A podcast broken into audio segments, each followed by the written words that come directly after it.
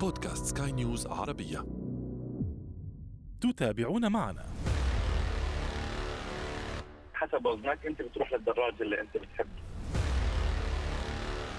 وعشان تختار الدراج المناسب لك لازم تطلع مع ناس عندهم دراجات. تجرب أكثر من نوع. ممكن تروح تستأجر دراجة. فأنت بدك تتحضر من الناس الثانيين ممكن إنك ما يشوفوك وأنت بالدراجة ما تعرف حجمها صغير. محركات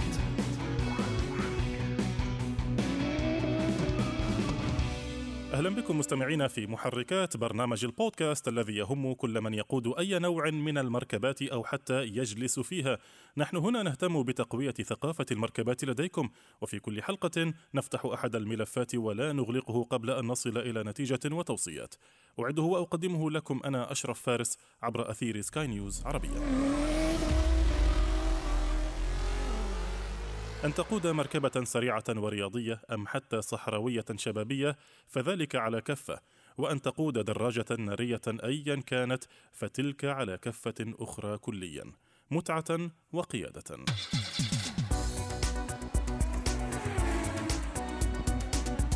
أهلا بكم من جديد.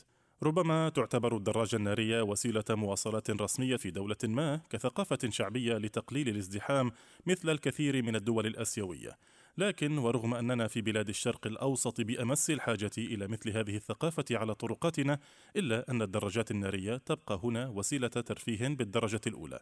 فعليا هناك عشق بين الدراج ودراجته، فدائما راكب الدراجة يتسم بالحيوية والروح النشطة. كيف لا وهو يقود عشرات الأحصنة بين رجليه فقط وهو يحتاج لخمسة أضعاف التركيز الذي يستخدمه سائق المركبة العادية حتى لو كانت تلك الأخيرة مركبة رياضية وفي أقصى ظروف التركيز من القيادة. يقولون إن خمسة دقائق من حياة راكب الدراجة النارية في ذروة السرعة قد تكون أكثر إثارة للاهتمام من حياة الكثير من الناس. يقولون أيضا إذا أردت أن تشعر بأن العالم كله تحت قدميك فما عليك سوى شراء دراجة ناريه ربما هذا يفسر تهور سائقي توصيل الطلبات على دراجاتهم النارية فالكثير منهم في الحقيقة يستمتعون بقيادة دراجاتهم أكثر من الوظيفة بحد ذاتها خاصة وأنها قد تكون ضئيلة الأجر. اذا للمقبلين على شراء دراجة نارية دعونا نستفيد هنا من خبرة أصحاب الاختصاص. ينضم إلينا عبر الهاتف السيد أسامة قواسمه هاوي الدراجات النارية وكذلك مالك إحدى شركات التوصيل عبر الدراجات النارية. أهلا بك سيد أسامة. أهلا وسهلا فيك أستاذ أشرف. أنا آسف أن مقدمتي كانت تهاجم قليلا شركات التوصيل لكن ليس الهدف منها هو مهاجمة الشركة بحد ذاتها ولكن آه، تبيان ما يشعر به سائق الدراجة. صحيح هو دائما إحنا بنطلع على السلامة بقيادة الدراجات وهذا موضوع جدا مهم. طيب سيد أسامة أنت يعني تهوى ركوب الدراجات وفي نفس الوقت لديك موظفين يقودون دراجاتهم كل يوم. أعطنا بنبذة سريعة لمن لا يعرف شيء عن الدراجات النارية. ما هو الفرق بين قيادة الدراجة ايا كانت رياضية أم عادية وبين حتى السيارة الرياضية. بالبداية دائما بنحكي إنه الدراجات هي وسيلة للترفيه في في في دولنا العربية هون. آه الناس تتوجه لقياده الدراجات عشان تغير جو عشان آه تعمل community خاص فيها آه تقدر تقول. أما بالنسبة للناس الهاوية السرعه والناس الهاوية مثل ما في عندك ناس هاوية سرعه بالسيارات في عندك ناس هاوية سرعه كمان بالدراجات نفس الشيء. فهذا كمان يعتبر خطر على الدراجين وعلى السيارات الثانية وعلى الناس الثانية اللي بيقودوا السيارات في الشوارع. طيب يقولون يعني أثناء قيادة الدراجة خطأ واحد يمكن أن يكون قاتل عكس السيارة. كيف ذلك؟ صحيح لأنه الدراجة دائما هي مكشوفة فأنت معرض أكثر للخطر من السيارة، بتعرف السيارة بتكون مغلقة آه، بالقيادة وشو ما كانت الدعمه خفيفة أو الدعمه متوسطة ممكن تكون أنت في في أمان. ولكن بالدراجة عكس آه، عكس السيارة لأنه هي آه، مفتوحة. فأنت أي دعمه خفيفه أو أي إنسان ممكن يخوفك في الدراجة ممكن إنك آه، تتعرض للخطر والخطر بيكون شديد للدراجة أثناء القيادة أنا أريد أن أشتري دراجة نارية وليست عندي أي فكرة عن قيادة الدراجة. أثناء القيادة ما هي المحاذير التي يجب أن أراعيها؟ يعني الوزن الحالة الصحية. أعطيني بعض هذه التفاصيل. بالقيادة الدراجة طبعا الإنسان لازم يكون هاوي أنه يروح يشتري دراجة. آه لازم يكون أول شيء قبل ما يستعمل الدراجة أو قبل ما يطلع أي طلعة خفيفة أو طويلة بالدراجة لازم يشيك على الدراجات على عجالها على البريكات. ال mirro ال mirror اللي بتكون بالدراجة لازم يكون نظاف. فهدول وال helmet لازم تكون طل مسكرة. لأنه أنت ممكن تتعرض لخطر مش من خطأ منك يكون من خطأ سيارة أو خطأ طريق أو ممكن تكون في حفرة بالطريق. فلازم بني آدم يكون بالنسبة لي يكون دائما اللي بيتجه إنه يشتري دراجة يكون إنسان هادي ويكون مش تبع سرعه مش تبع سرعة يعني شوي صعبه إذا بدك آه، تقولها لسائق دراج. يعني هواة الدراجات غالبا يحبون السرعة. صحيح بس بس أنت ممكن تتوجه للطلعات اللي فيها نوادي. يعني ممكن في كثير هون بدوله الإمارات نوادي دراجات تطلعوا جروبات مع بعض. ما حدا بيقدر يكون أسرع من الثاني. كلهم بيكونوا ماشيين في في سرعة محددة وبكون في آه، آه، كابتن قدام وكابتن ورا ومارشل إحنا بنسميه عشان عشان أنت ما تطلع على اللاين أو ما تزيد سرعتك.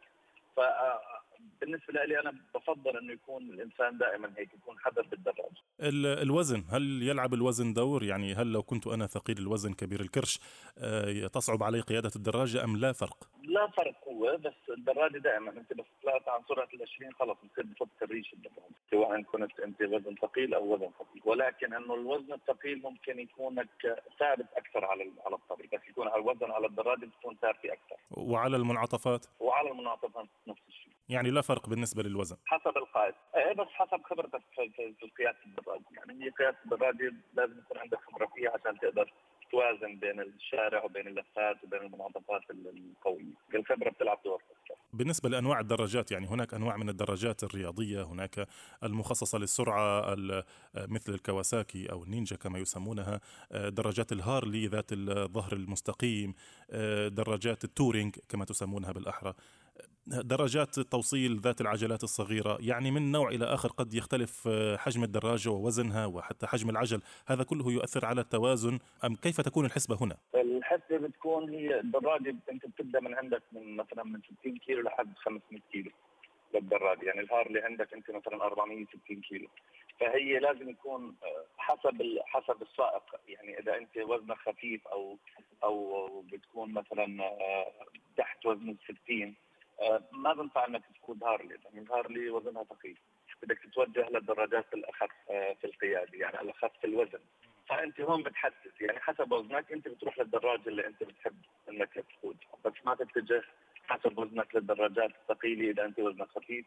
وإذا أنت وزنك ثقيل ما فيك تسوق تبعين الدليفري أو تبعين الدراجات السريعة. هذا سؤالي التالي، عندما أريد أن أتدرب على قيادة الدراجات على حد علمي وصلح علي إن كنت مخطئا، على حد علمي دراجات التدريب هي نفسها الدراجات الخفيفة المستخدمة في التوصيل أو الدليفري، أليس كذلك؟ صحيح. كيف أوازن أنا لاحقا عندما أشتري دراجة من من قياس مختلف؟ ما هون في ناس يعني في ناس بتكون تتدرب على الدراجات الخفيفة وبعدين تتوجه للدراجات الثقيله وبصير في معها حوادث أو بصير في معها آه زي ما بتحكي إنه بتندب مع الدراجة أو بصير معها شيء بالدراجة لأنه مش متعود. فاللي بيتدرب دائما على الدراجات الخفيفة. آه بده يطلع ستيج شوي شوي يطلع يعني ما يوصل للدراجة اللي هو بديها إذا هو بفكره إنه بده دراجة ثقيله فبصير يطلع شوي شوي يأخذ الدراجات الأخف وبعدين يطلع قبل ما يصير متمكن من قيادته يعني الآن أنا أريد أن أبدأ في تعلم الدراجات قيادة الدراجات النارية. آه، أغلبنا عشان نكون واضحين عندما بدأنا في تعلم قيادة السيارة تعلمناها على سيارات الأهل أو الوالد أو الأخ الأكبر. كان يجلس إلى جانبك ويقول لك آه، افعل كذا وكذا ويأخذك إلى مكان آمن نوعا ما.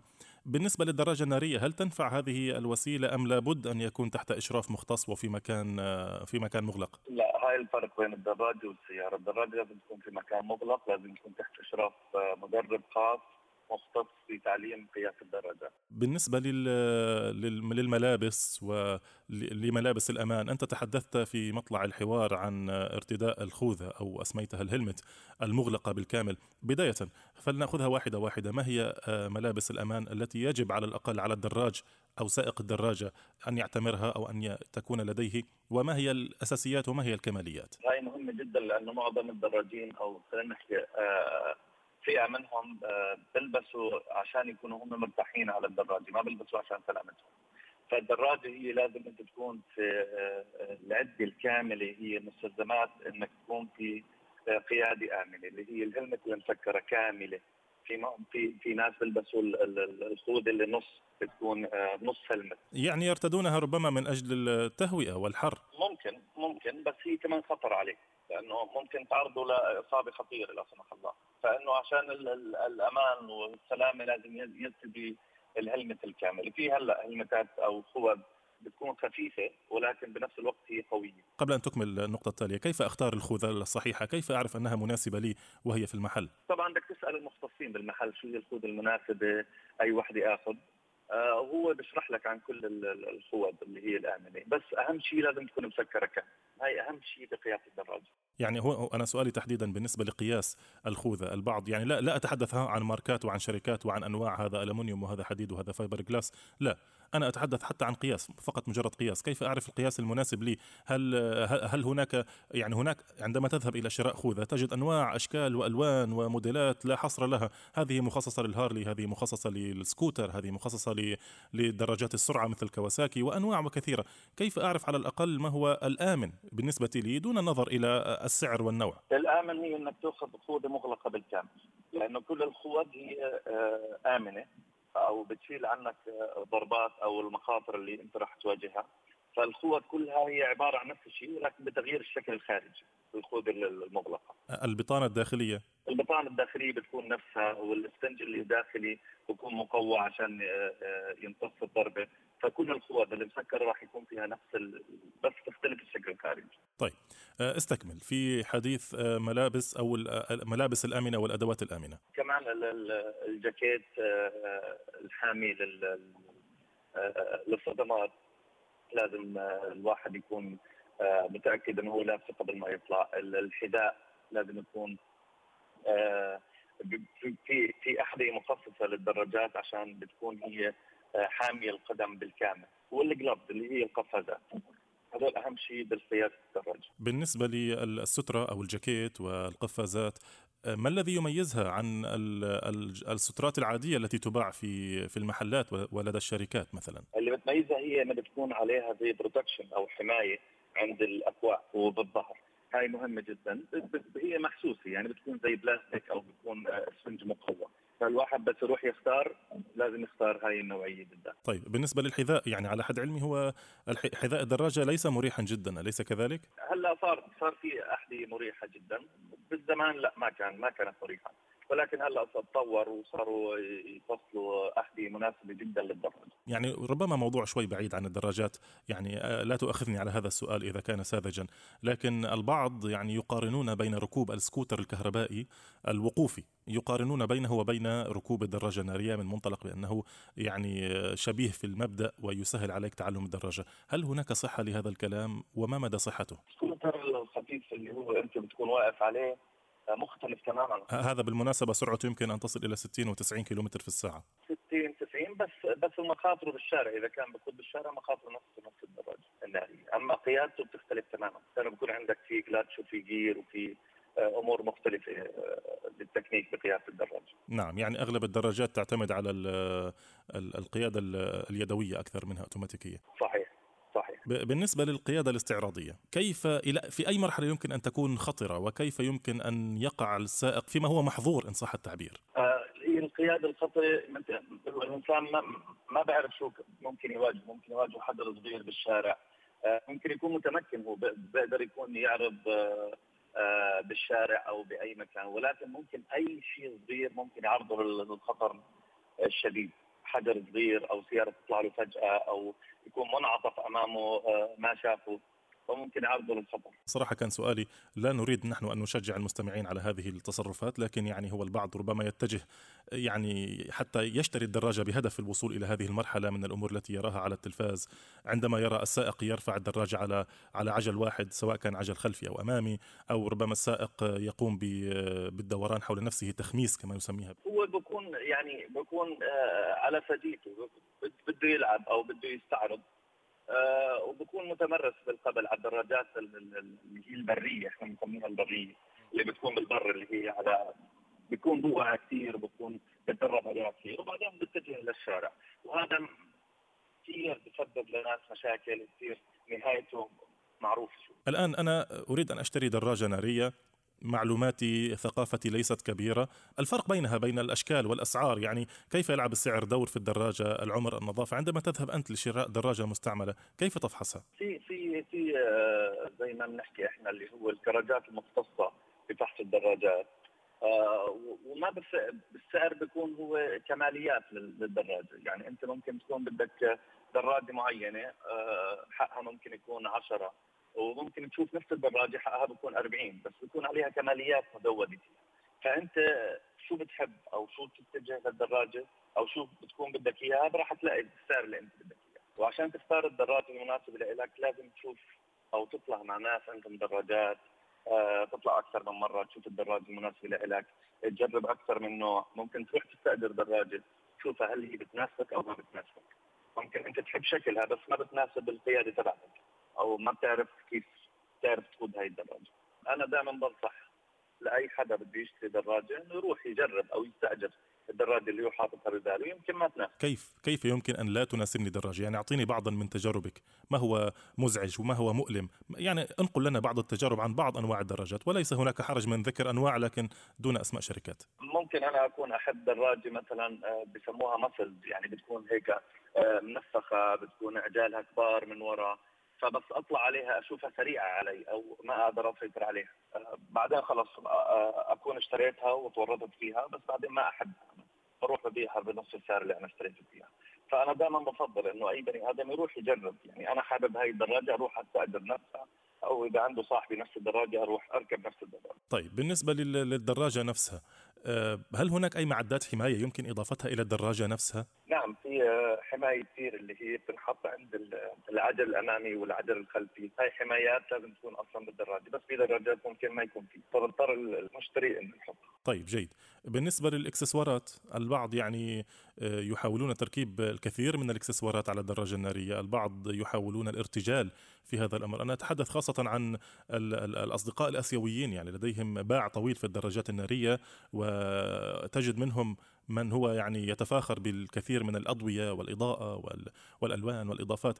يعني ما هو المناسب وما هو الخاطئ الذي يمكن إضافته إلى دراجتك النارية؟ يعني أعطينا بعض النصائح في هذه المنطقة. ما في شيء خاطئ تركبه على الدراجة ولكن كل إنسان حسب ال style تبعه كيف بيحب الدراجة كيف بيحب يكون شكل آه، في ناس بتحط إضاءة كثير على الدراجة وفي ناس ما بتحب الإضاءة في ناس بحبوا يحطوا بيغيروا الكراسي ألوان الكراسي ال dashboard تبعهم ممكن يركبوا شاشات عليها. فهاي كمان بتفرق معاه بالسعر. يعني هاي بكرة بس بده يجي يبيع دراجته ممكن تكون أغلى. في ناس تشتري دراجة بسعر وبتبيعها double السعر اللي اشترته لأنه حاطط عليها الإكسسوارات اللي, اللي إحنا ذكرناها فهاي كل إنسان حسب الستايل تبعه. أعود معك الآن إلى القيادة. القيادة بين بين الصيف والشتاء.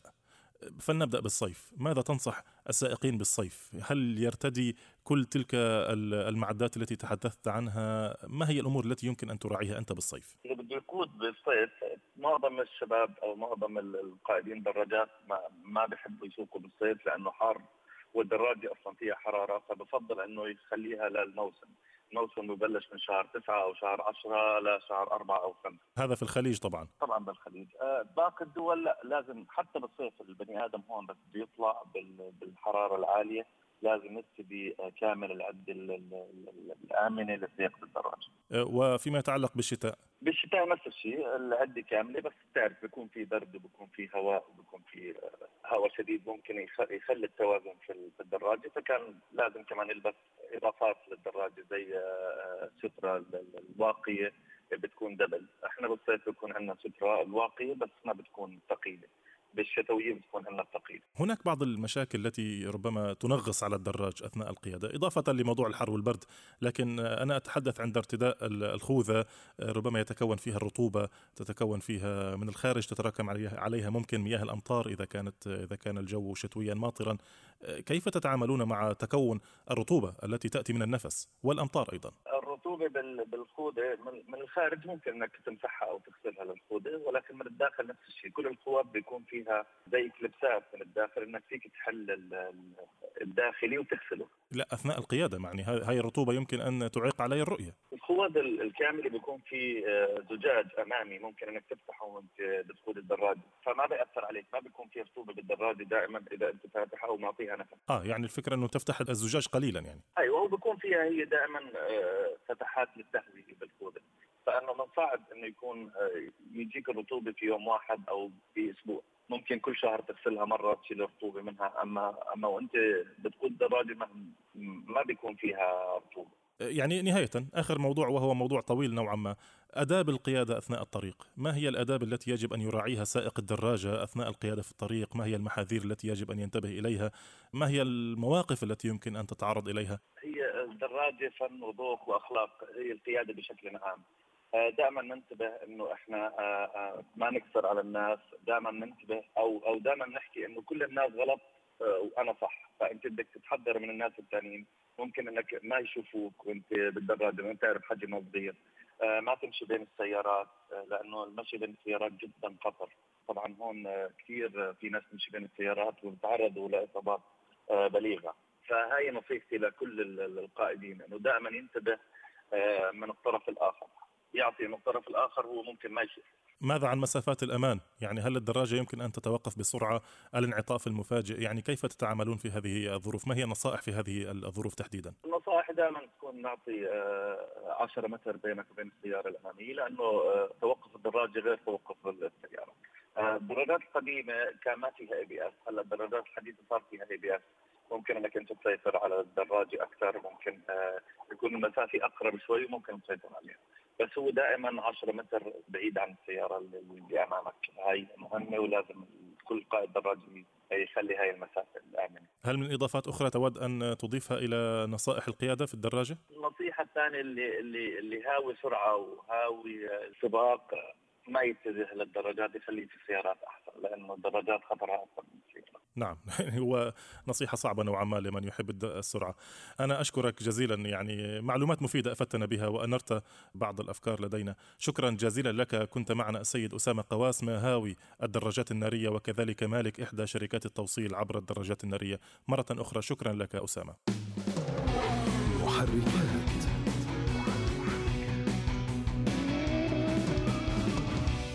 وأنتم مستمعين الكرام إذا حاز هذا البودكاست على استحسانكم يرجى منكم إعطائه التقييم المناسب وإذا كانت لديكم أي تعليقات أو تحسينات يسعدنا أن نستقبل رسائلكم دائما عبر منصاتنا المختلفة.